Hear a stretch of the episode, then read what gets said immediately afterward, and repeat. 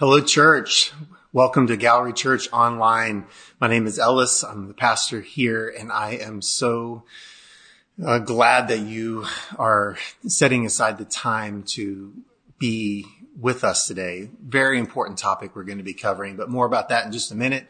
Want to give us a chance to get settled in, um, like find a chair, uh, wherever you might be. Uh, really, this is a moment for you to take a deep breath and and allow yourself to get fully present from this point forward. So I want to give you that opportunity right now, even if you could to just slow down with me. I'm going to slow down my tone just for a moment. Uh, so if you can hear my voice, even if you're in another room and you're trying to get to a seat, um, just take a moment to stop where you are and just take a deep breath because we really need to just be fully present here. And so uh, I have taken a prayer that I um, out of First Corinthians uh, that I would love to use right now to help us to get settled into today. And it's it comes, um, uh, yeah, it comes to us right now just just in these simple words. It's going to be on the screen. Would you just say them out loud together with me? Lord, fill me afresh with your Holy Spirit let my life be marked by defiant love, joy, peace, patience, kindness, goodness, faithfulness, gentleness, and self-control. Amen. I actually believe I said that this comes out of First Corinthians, but this really comes out of several places in the New Testament. Paul was adamant about these fruits being um, on the tree of our life as a part of the church. And really feel like it's a great way for us to settle in today, asking the Holy Spirit to really mark us out. And I love that adjective, defiant. It's like no matter what comes against us, we are going to defy it, um, but do it with love. We're going to have a defiant love, joy, peace. I just love the rhythm of that. So hopefully we can settle into that today. So if you're new, uh, you can ask for prayer anytime during our gathering by opening the app, clicking on the prayer tab, or emailing us at prayer at gcbdowntown.com. The email address is on the screen. Please let us know how we can be praying with you and for you. I also want to invite you.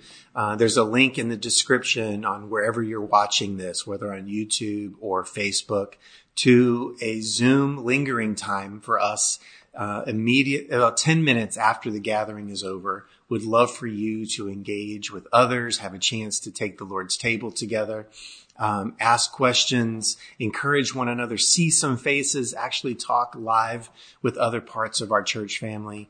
want to encourage you to be a part of that 10 minutes after the benediction today. So before we move forward, um, we are wanting to look like our Father in heaven. We want to have the characteristics of our Father in heaven. And generosity is one of the things that is a part of the character of our Father in heaven. And we want to be an example of that. And so would you join me right now in this prayer of generosity that it would be true in us and that this would be the heart of, of his church that, that you and I are a part of. So join me right now, this generosity prayer. Father in heaven, there is nothing that I have that you have not given me. All I have and am belong to you, bought with the blood of Jesus Christ. To spend everything on myself and give without sacrifice is the way of the world that you cannot abide. But generosity is the way of those who call Christ their Lord, who love him with free hearts and serve him with renewed minds who withstanding the delusion of riches that chokes the word, whose hearts are in your kingdom and not in the systems of the world. I am determined to increase in generosity until it can be said that there is no needy person among us. I am determined to be trustworthy with such a little thing as money that you may trust me with true riches. Above all, I am determined to be generous because you Father, are generous. It is the delight of your daughters and sons to share your traits and to show what you are like to all of the world. Amen. And thank you guys for praying that prayer with us. And let us be a generous people. I would love to encourage you now to take some time to give. You can do that through the app or you can do that online at gcbdowntown.com forward slash giving.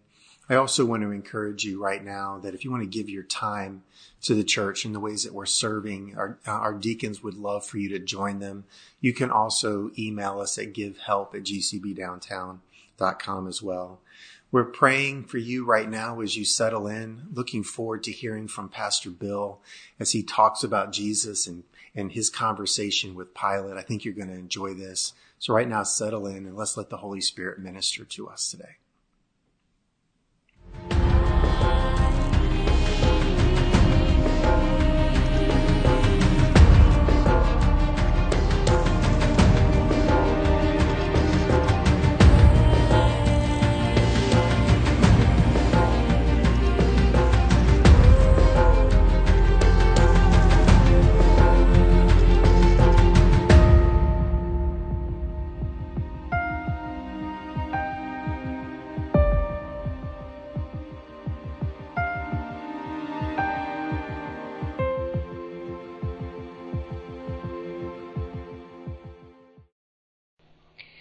Welcome to week 5 of our 7 week series about the violence in the Bible and our struggle with vengeance. This week, we're beginning to see Jesus not as a shadow portrayed by the prophets, but as the King and Lord. These two words go together and complement each other to guide us to understand the kingdom of God to which we belong to. We are free from the worldly understanding of a kingdom. We're searching for what our new identity is like as part of God's kingdom to display God's greatness as the Gallery Church today. My kingdom is not of this world. If my kingdom were of this world, my servants would have been fighting, that I might not be delivered over to the Jews. But my kingdom is not from the world. Jesus. What is truth? Pilate.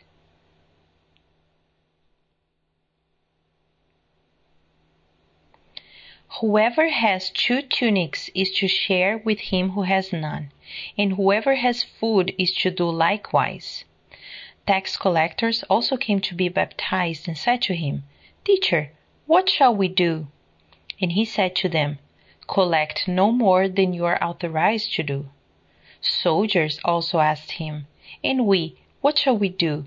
And he said to them, Do not extort money from any one by threats or by false accusation, and be content with your wages. John the Baptist.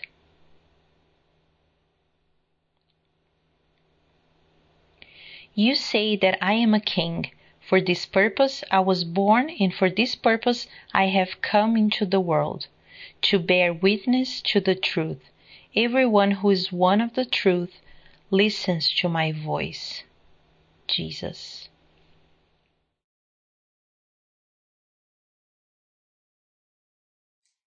The USS Constellation is a sloop of war. She is the last sail-only warship designed and built by the United States Navy. She was built in 1854 using a small amount of material that was salvaged from the frigate USS Constellation, which had been decommissioned in the year before. She is now preserved as a museum ship in Baltimore uh, Inner Harbor in Maryland. It is a national historic landmark. The battleship fought uh, her last battle against forgotten and ab- being forgotten and abandoned when she was settled here in Baltimore back in 1999. But we may not remember or we may not know the role that she played against the slave trade. What makes her so unique is that her mission was to locate and capture slave ships coming from Africa, seize them, and return the slaves back to Africa. The USS Constellation was a battleship so different from all the other battleships. Because more than a battleship, she was a deliverance of freedom battleship. This is one of the most painful eras in the nation, in the history of the United States, the slave trade.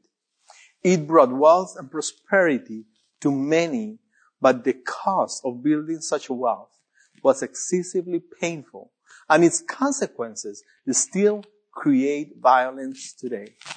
In those days, empires were built up with warfare, economy, and political strength.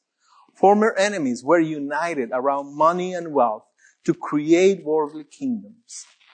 Today, we're going to look at Jesus' teaching as a king, what he taught about his kingdom, how we need to change the way that we look at kingdoms and we understand and learn to be the light in our communities. In order to better understand and accept his kingdom, we need to learn God's meaning of words like peace, justice, violence, love, righteousness, and not lean in our own understanding of what the world is teaching us today, how the world has shaped these words to be. We need to see us as an active part of God's kingdom, priests and kings. Last week, Pastor Ellis, he made a reference to Deuteronomy 17. When you come to the land the Lord your God has, is giving to you, and you possess it, and you dwell in it, and they say, I will set a king over me like all the nations that are around me. You may indeed set a king over you, whom the Lord your God will choose, one from among you, from among your brothers. You shall set a king over you. But you may not put a foreigner over you, who is not your brother. Only he must not acquire many horses for himself or cause the people to return to Egypt in order to acquire many horses. Since the Lord has said to you, you shall never return this way again.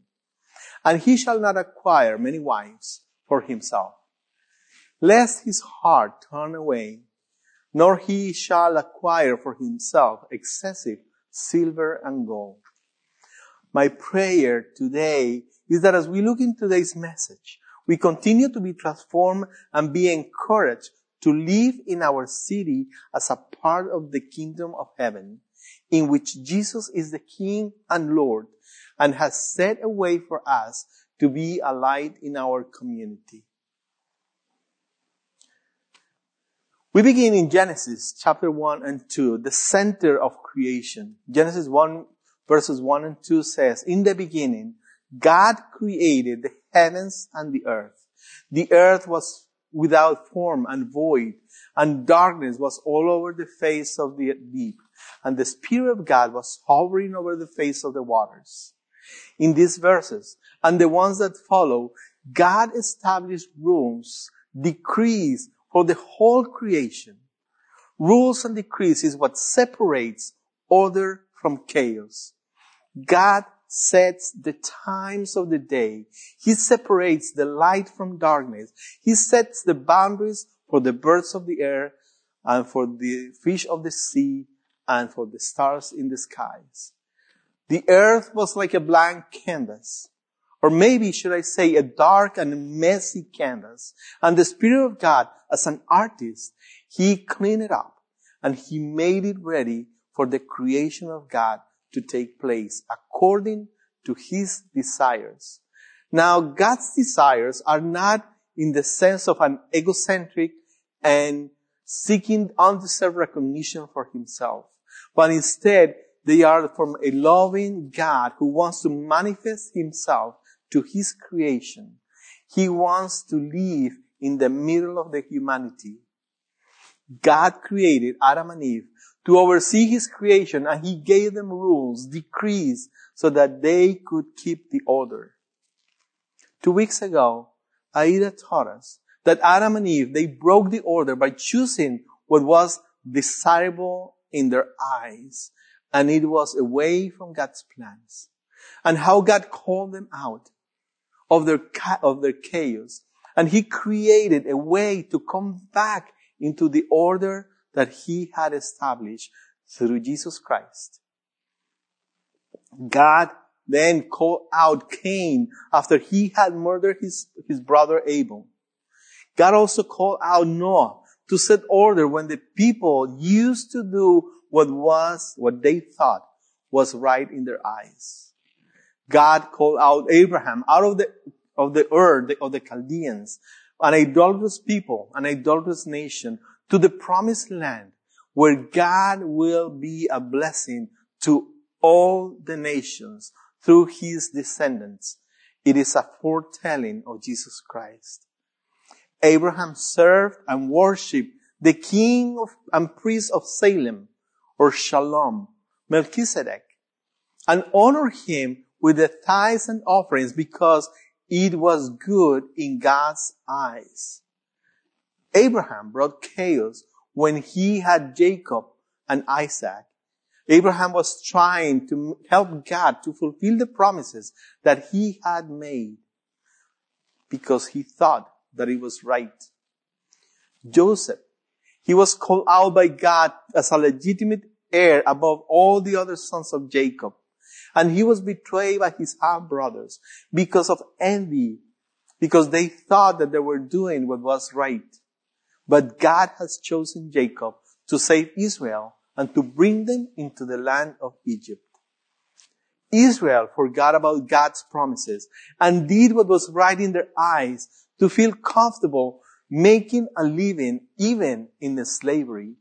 They worked without a stop and even they were oppressed so that they turned their eyes to the Lord. And then God called out Moses to the burning bush, to the Shekinah, to deliver his people and to bring them to the land that he had previously promised to Abraham.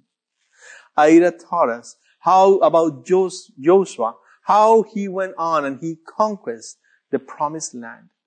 God called out Joshua to be strong and courageous, to prepare the land where he would be dwelling because it was filled with violence. Ellis taught us about how the judges were risen during the certain periods, but they did, most of them, they did what they thought was right in their hearts. They didn't follow God's commandments. God then called out Samuel to be the judge and the prophet of Israel and to fulfill the request when they asked for a king. God let Israel chose kings because they wanted to be like the other nations. They trusted in their own strength, their own wealth, because they were following what they thought was right. The prophets frequently, they call the people of Israel to trust God again and again and to remember God's promises, to repent, to trust in Him, not to trust in their own understanding, not to see the things with their own eyes, not to believe and to trust in their own military power or their wealth. The story has been repeated over and over again in your life and in my life. There is chaos.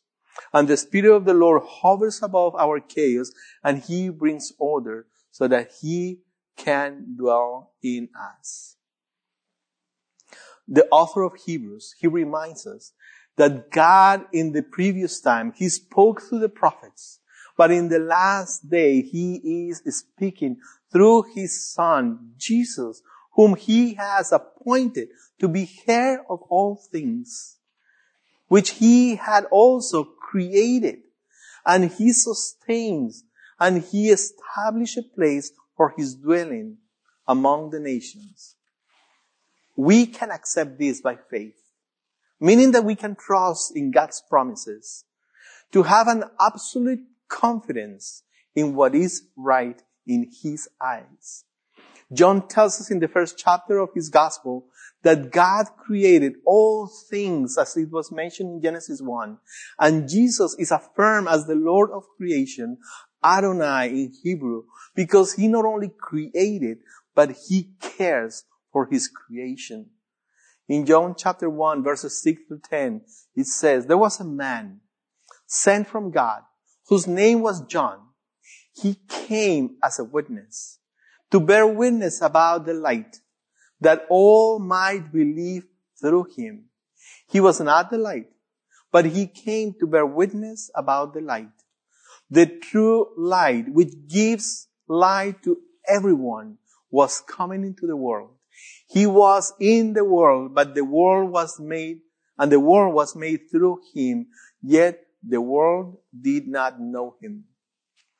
John is reminding us that there is a rededication of the kingdom of God as it was established in Genesis to be according to God's plan, how it was ordained in the times.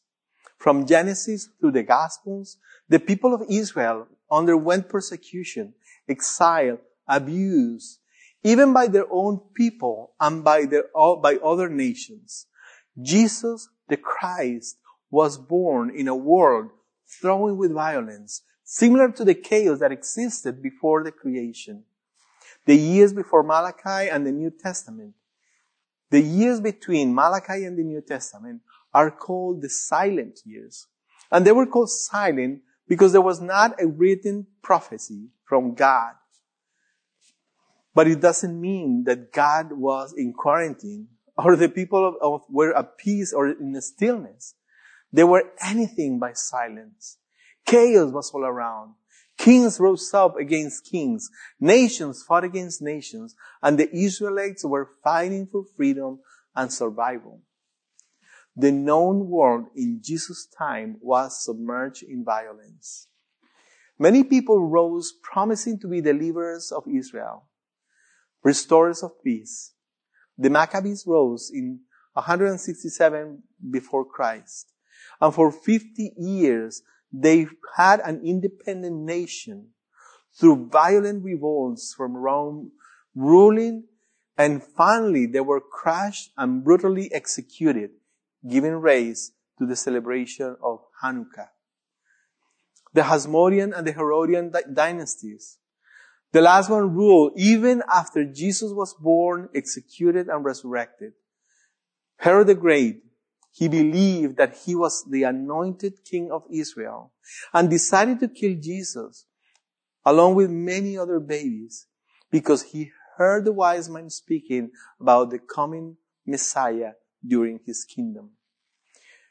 Herod the Great rose to be a king and he was selected by the Romans as a perfect ally, half Jew, half Gentile. He established the Herodian kingdom, but there was violence even within his family. He killed some of his sons in order to preserve the unity of his kingdom. Immediately after Herod the Great died, two figures claimed to be Messiah, Simon and Antigonus. They led independent revolts. Their principal purpose, according to the first century writer Josephus, was kill Romans. And they claim to be the Jewish throne. Both of these men and their movements were crushed by the Roman Empire. Both of these men were publicly executed. After the death, the kingdom was divided in four. Judea was the most violent of the four uh, provinces. And it was under the control of a procurator. A procurator was the high official of the Roman emperor. Sometimes he was a close friend with Caesar, the emperor. A few years later, when Jesus was about 12 years of age, a warrior named Judas, not Iscariot, he tried to overthrow Rome and establish God's kingdom. The insurrection, which happened a few miles from Nazareth, gained some traction, but was halted by Rome.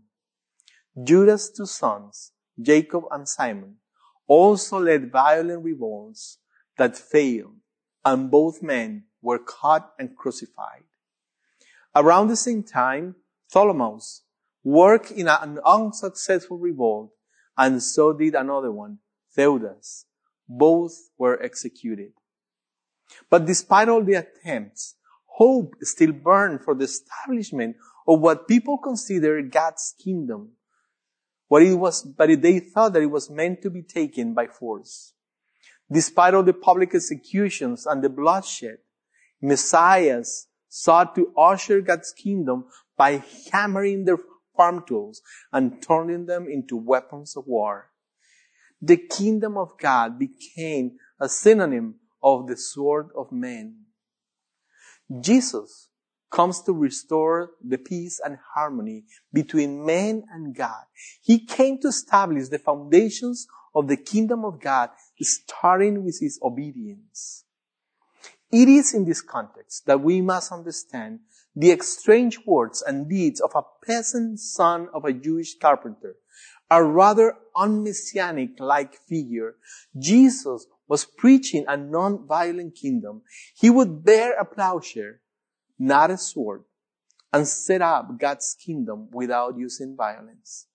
And very importantly, he will tell his followers to do the same.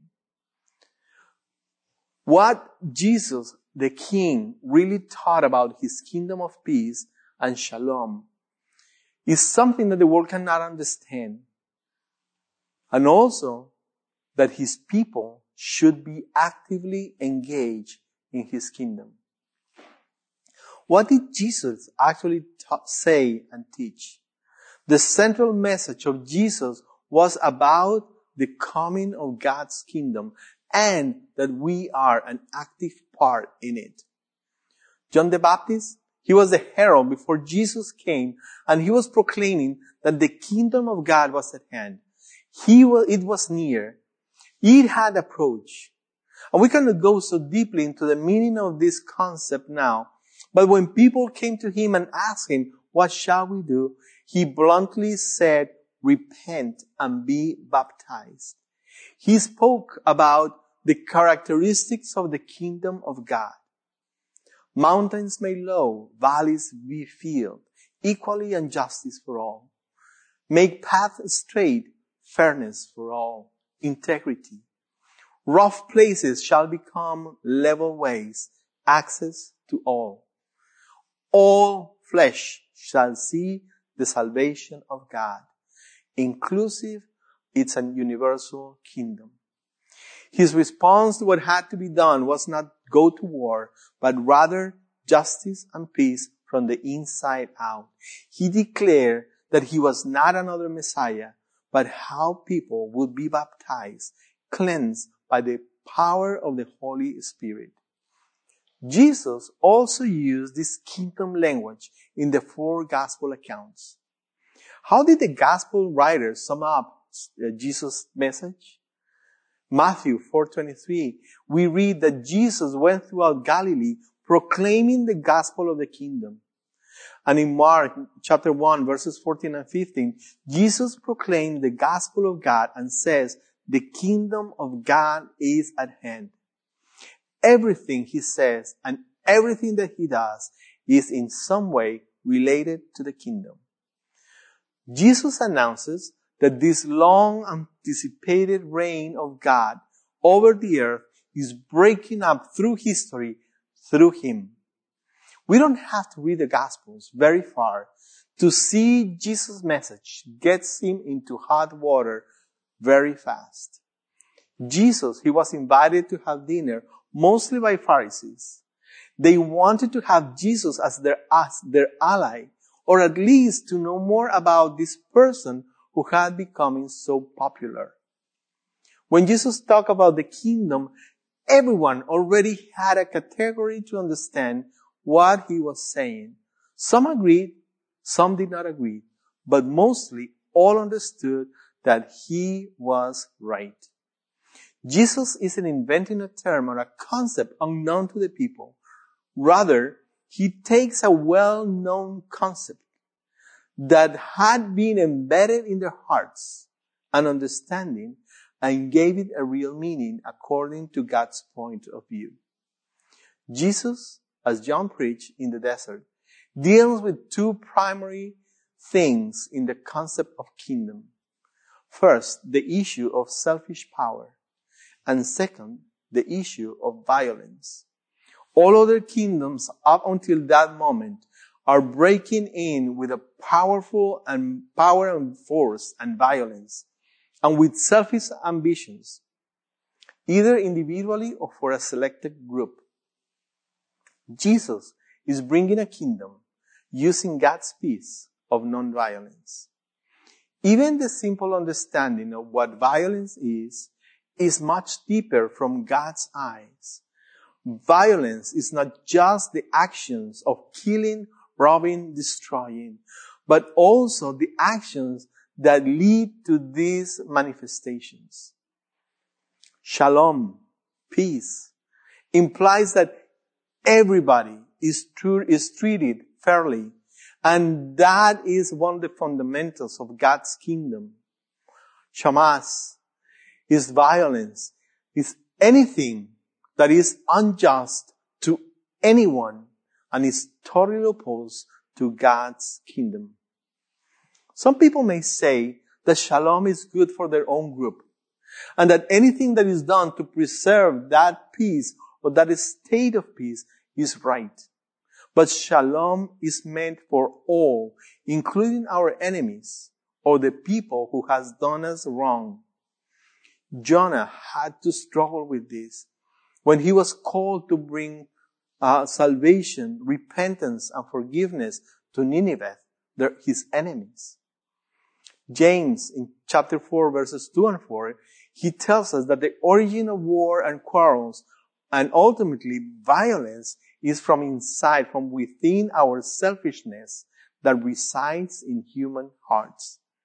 In the last book of the Old Testament, Malachi, he accuses Israel of selfishness after the exile and he announces that the day of the Lord will purify Israel and prepare them for God's kingdom. Remember how the prophets called Israel to repent and abandon their trust in welfare, wealth, and power that do not come from the Lord.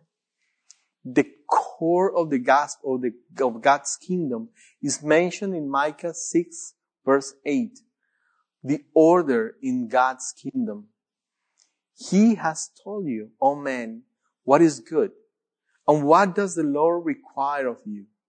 But to do justice and to love kindness and to walk humbly with your God. Justice, charity, and righteousness all have the same Hebrew root, tzedek, tzedakah, or tzadik, because they are intertwined and they cannot be separated. Justice, love, and righteousness. In contrast, the worldly kingdoms, they seek justice, kindness, and righteousness, but for a group or for a person, not for all. Violence is condemned or accepted depending on how it affects a selected group. Defending worldly kingdoms with violence seems to be the norm in the world. And it is hard or even impossible to clearly see without a heart that has been changed. One of the best places to see this is in John chapter 18 verses 33 through 38. Here, Jesus is on trial and he described his kingdom to Pontius Pilate. Pilate asks, are you the king of the Jews? But Jesus doesn't give him a straight answer. But as a reflection for Pilate to meditate, Jesus answered, Do you say this on your own accord, or did others say to you? Pilate understands the concept of a king to be a powerful, coercive, violent earthly ruler that is in control of the most subversive and violent region in the Roman Empire, Judea. Jesus will affirm that indeed he is a king, but not according to the rudiments of this world. So first, he must establish or redefine what is kingship. Jesus says, my kingdom is not of this world. If my kingdom were of this world, my servants will be here fighting so that I may not be delivered to the Jews. But my kingdom is not from the world. Jesus' statement has been subject to many interpretations. Some people think that the kingdom is wholly spiritually, spiritual and completely otherworldly. This view is correct in that Jesus was not seeking to overthrow Rome and there is definitely some sort of already but not yet dimension to Jesus' kingdom. More than a challenge to the political and military identity of Rome, the leaders of, of Israel, they saw in Jesus as a threat for Israel to be destructed and subdued by Rome. Also, when the Pharisees, the Sadducees, and the scribes, they failed to bring Jesus on their side, they saw in Jesus a threat to their kingdom. And they set their minds in having him murdered. Other views that not of this world means is that the kingdom of God is a present spiritual reality, but in the future it will be a physical reality. However, this view still falls into the trap of taking not of this world to refer to some spiritual immaterial realm to come and leading to false teaching of, and leads to the false teaching of endure, hold on on your pain and suffering because one day Jesus will restore you. This false appreciation has been used to quiet groups of people that cry out for justice. So what does Jesus mean by my kingdom is not of this world? The answer comes in Jesus' very next words. If my kingdom were of this world, my servants would have been fighting. Jesus means that his kingdom will not follow the script of other nation-like worldly kingdoms in history. Jesus' kingdom will enact God's reign on earth, which according to the prophets will be peace to all the nations, offering forgiveness and undeserving, un, undeserving to and extending love to neighbors and enemies alike. Let us take a minute to look at the word, at, at the word world. The Gospel of John, the writer, John the disciple, he uses the term world in Greek cosmos throughout his gospel and in his letter, in, and in his letters, uh, to refer to the systems of the world, that social construction of reality. World is the same as the way unbelievers do things in their own eyes because they think that it's right. For instance, Jesus says that he has come to testify against the world, that its deeds are evil. We read about this in John 7, 7.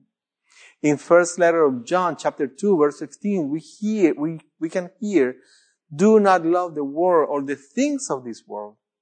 This doesn't mean that we don't love the things that are visible on earth. Not that it refers that we don't love people. Jesus and John, they tells us that we should love people. The world refers to the worldly systems that run against God's way of doing things, but seek to do what seems to be right for them. Unjust economy systems, dehumanizing social classification, advancing one's kingdom through violence. These are just but a few of the things that define, that are defined by world in John and Jesus language. Paul also tells us, do not be conformed to the rudiments, to the way that the world as a system is ruled or functions. It is not to raise a revolt against the authorities because I think so, but it is not to let our hearts judge and live the way that the world is living. When Jesus tells Pilate that his kingdom is not of this world, it means that God's kingdom does not follow the ways of the earthly worldly kingdoms. God's kingdom cannot be reduced to an individual or segregated group salvation or benefits. Neither can it be reduced to some immaterial religious individual experience. If Jesus' kingdom was restricted to individuals and the spiritual realm, he would have used a different word. But he didn't. Jesus is foretelling Pilate that God's kingdom on earth has been established, established, and that it is different from the past kingdoms, including Rome, including Israel, but it's different from any other kingdom that will ever come. In other words, Jesus' kingdom did not come about through physical fighting. The kingdom of God is one where first, enemies are loved. Second, offenders are forgiven. Jesus is making it clear before Pilate that he is a non-violent, even to the higher understanding of non-violence, as it is predicted in Isaiah, to care for the widows, the orphans, the foreigners, the ones that are weaker and the ones that are needy. There are two dangers, uh, an erroneous belief among believers of Christ as well. The first is we believe that the primary message of Jesus is something like this. Here's how you will get to heaven when you die. Or do this and you will be a better person. person. The second is that it is only Jesus, the one that is in charge of manifesting God's kingdom and that we are just mere receivers of His goodness. These are very dangerous beliefs. There is a big difference in the kingdom of heaven and the Caesar Rome empire on earth. And Pilate is not the only one that struggles with this understanding. Jesus is teaching about a non-violent kingdom that does, it doesn't make any uh, sense to his followers.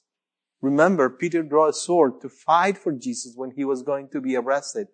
And James and John, he asked Jesus to make fire descend from heaven to destroy the Samaritans because they didn't uh, welcome them. Even John the Baptist, when the one that foretold of the kingdom of heaven, the one that baptized Jesus, that heard the voice from heaven, that saw the Spirit descending upon Jesus, when he was in prison, he sent his disciples and to ask Jesus, are you the one who is to come? Or shall we look for another one? That's in Matthew 11 verse 3. John the Baptist was in prison and it seems like things have not changed. Don't we get anxious when things don't seem to change in our lives? Jesus is sending the message to John affirming that the prophecy of Isaiah has been fulfilled. He uh, reassures John that he, Jesus, indeed is the one. Jesus sends to respond. The blind receive their sight and the lame walk. Lepers are cleansed and the deaf hear. The dead are raised up and the poor have good news preached to them. That's Matthew 11 verses 4 and 5. Jesus has been doing all these things. We can read the redefinition of God's kingdom in the Sermon of the Mount, where the general theme that Jesus is using in his teachings is, it has been said to you, but I tell you. Meaning this is the way that people have portrayed the kingdom of God but this is what the kingdom of God is. Jesus, He is the true King of Israel, but the kingdom is not of this world. Jesus frequently tells His disciples not to tell others about His identity as Messiah because His disciples, they need to have the new understanding of King and kingdom before they can proclaim the kingdom of God. Jesus doesn't want that the people will come and crown him as king according to what they wanted, to have a king to be like the other nations. It's a king. They wanted a king to serve their passions, to fulfill their desires. And they need to understand that Jesus will be the suffering king servant. In Matthew 8 verse 31, it says, But and he began to teach them that the Son of Man must suffer many things and be rejected by the elders and the chief priests and the scribes and be killed. And after three days, he will rise again. The disciples could not get it because they still needed to receive the Holy Spirit to have their hearts transformed. All of these would be followers of Jesus. They needed to deny themselves, pick up their crosses, and suffer. We must learn that concept of suffering too. Suffering and learning can be very challenging for us because we have a massive source of knowledge today at the finger of our, at the tip of our fingers. We have been taught to trust in ourselves. You can do it. Our, we have been told that we can trust in our abilities, in our capacity for decision making. We are looking to avoid suffering. The cross and the resurrection, it is what constitutes the power of the kingdom of heaven. And it is in contrast with what the kingdom of the worlds, they tells us. The power of decision making and the power of success. How do we define success? According to the world, we define success as probably the wealth that we can, that, that we have. Or probably the uh, job that we have obtained. Or probably the respect and the power in front of the people. We build successful careers. We build successful lives. But the matter of fact is at the end, we long for time invested in the community, time invested with family. That's what we long for in our last days.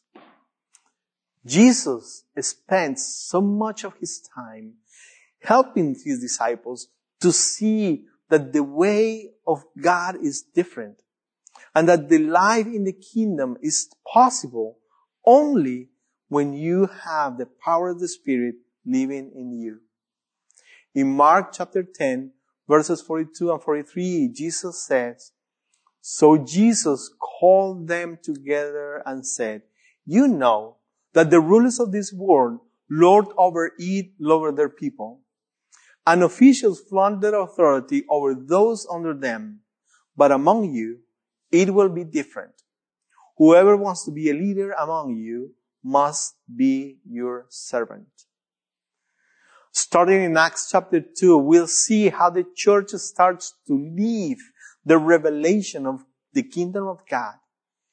Later on, Peter will affirm that we are not to live under the precepts of the system of this world, but we are, but we are not also called to live as merely simple spectators or receivers.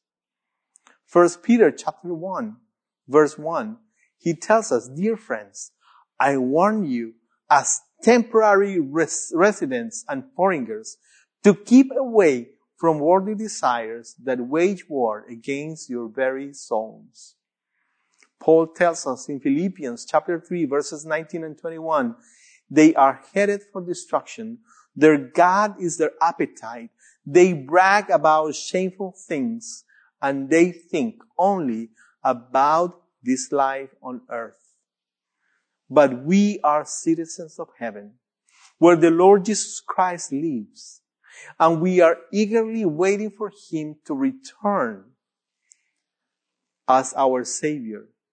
He will take our weak mortal bodies and change them into glorious bodies like His own, using the same power with which He will bring everything under His control. God is calling us as Galilee Church Baltimore out to be a light in the place that he has located us in Patterson, in downtown, or in any location that he's calling us to be a light of God's love. Not as a static memory like the USS serving as a symbol of former victories while our city sinks in segregation and injustice. Not for our own benefit or profit, but as a living stone that proclaims the kingdom of God, not only with their lips, but with their actions. Creation groans for the children of God to step forward. creation groans for equality, for um, justice, for fairness. Worldly kingdoms, they flex their muscles to rule the earth. But Jesus bent his knees to wash our feet. Dear brothers and sisters, something is totally wrong when the kingdom that we're manifesting, manifesting, it is not distinct or different from what it is out of the world. Let's pray. Father, thank you for your son, Jesus Christ. Father, thank you for the spirit that lives in us. Father, we pray that we seek justice, that we seek uh, fairness, that we seek to be a light so that people can see your love in this city, in this neighborhood where you have placed us. Father, help us to be actively involved in proclaiming the kingdom of God. Father, we know that we can follow your guide, your lead. Father, help us to understand the difference of violence according to your, to your understanding. Help us not to see the world as what we think is right, but we know you look at it is right. Help us to understand that shalom is peace for everyone. Help us to understand that justice is justice for everyone. Help us to understand that your peace is nothing is missing, nothing is lacking, and nothing is in excess for everyone. And maybe we can understand when we say that the peace that our Lord Jesus Christ declares for us is asking from us and is asking for us, be with us all. In Jesus' name we pray. Amen.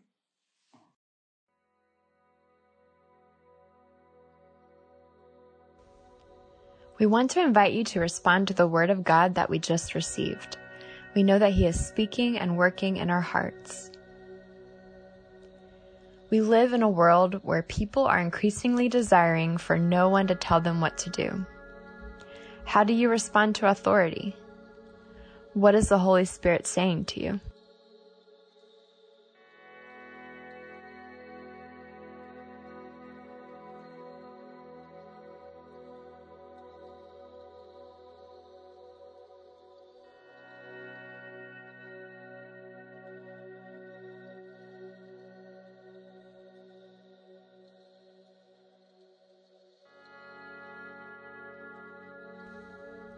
The church should live differently from the world.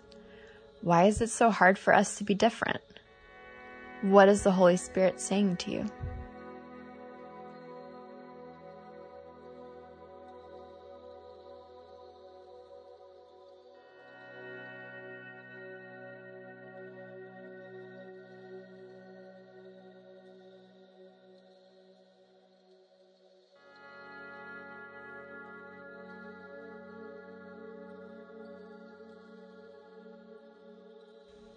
It is a fact.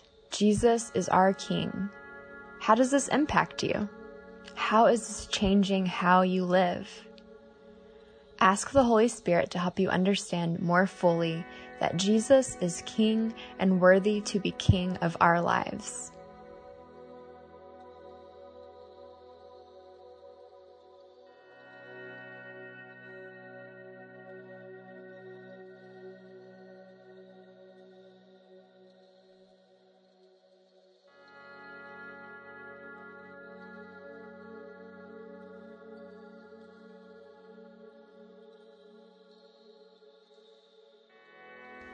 Let's respond to the Holy Spirit, acknowledge His work in us, and celebrate that we are lavishly loved by our Father in heaven and our Lord Jesus Christ.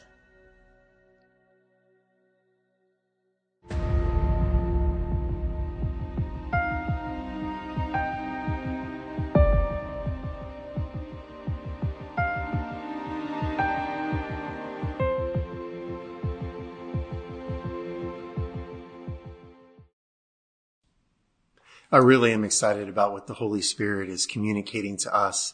And it's my prayer that we continue to allow the Holy Spirit to do a great work. Actually, I love the way Paul told the church, let the Holy Spirit complete the work in you. That's what we need to do. Let's partner with him to complete this work to look like Jesus in our generation. All right. So an announcement, just one announcement I want to share with you guys before we do the benediction. Uh, we are going to be having in-person gatherings starting Easter Sunday. So I'm excited about that. There will be some things that we are going to need to organize around in order to continue to uh, be loving towards one another and promote safety. Um, so there will be some more social media posts. There will be some things that'll be coming out to you. Uh, and we will need to have a registration for services so that uh, we can be careful with our numbers. But all of those details are getting worked out right now in real time as we're recording this and preparing this video for you this weekend. But I do want you to know Easter Sunday, April 4th, we will have an in-person gathering. So more details are coming and I am looking forward to us being together, getting a chance to talk about Jesus and encouraging one another. So here's our benediction um, as we go from here today with the encouraging words that Pastor Bill shared with us. Here, here's, here's our going out words. As we go from here, may we understand more clearly this week that the worldly kingdoms flex their muscles to rule the earth. Jesus kneels to wash feet. Let me just say that one more time. May we understand more clearly that worldly kingdoms flex their muscles to rule the earth. Jesus kneels to wash feet. May we see where we still act like the world around us. And may we see and know that Jesus is our King and his ways need to be our ways. His thoughts our thoughts. And may we find ourselves more and more aware that we are in the arms of a loving Heavenly Father. May God's grace and peace be with you.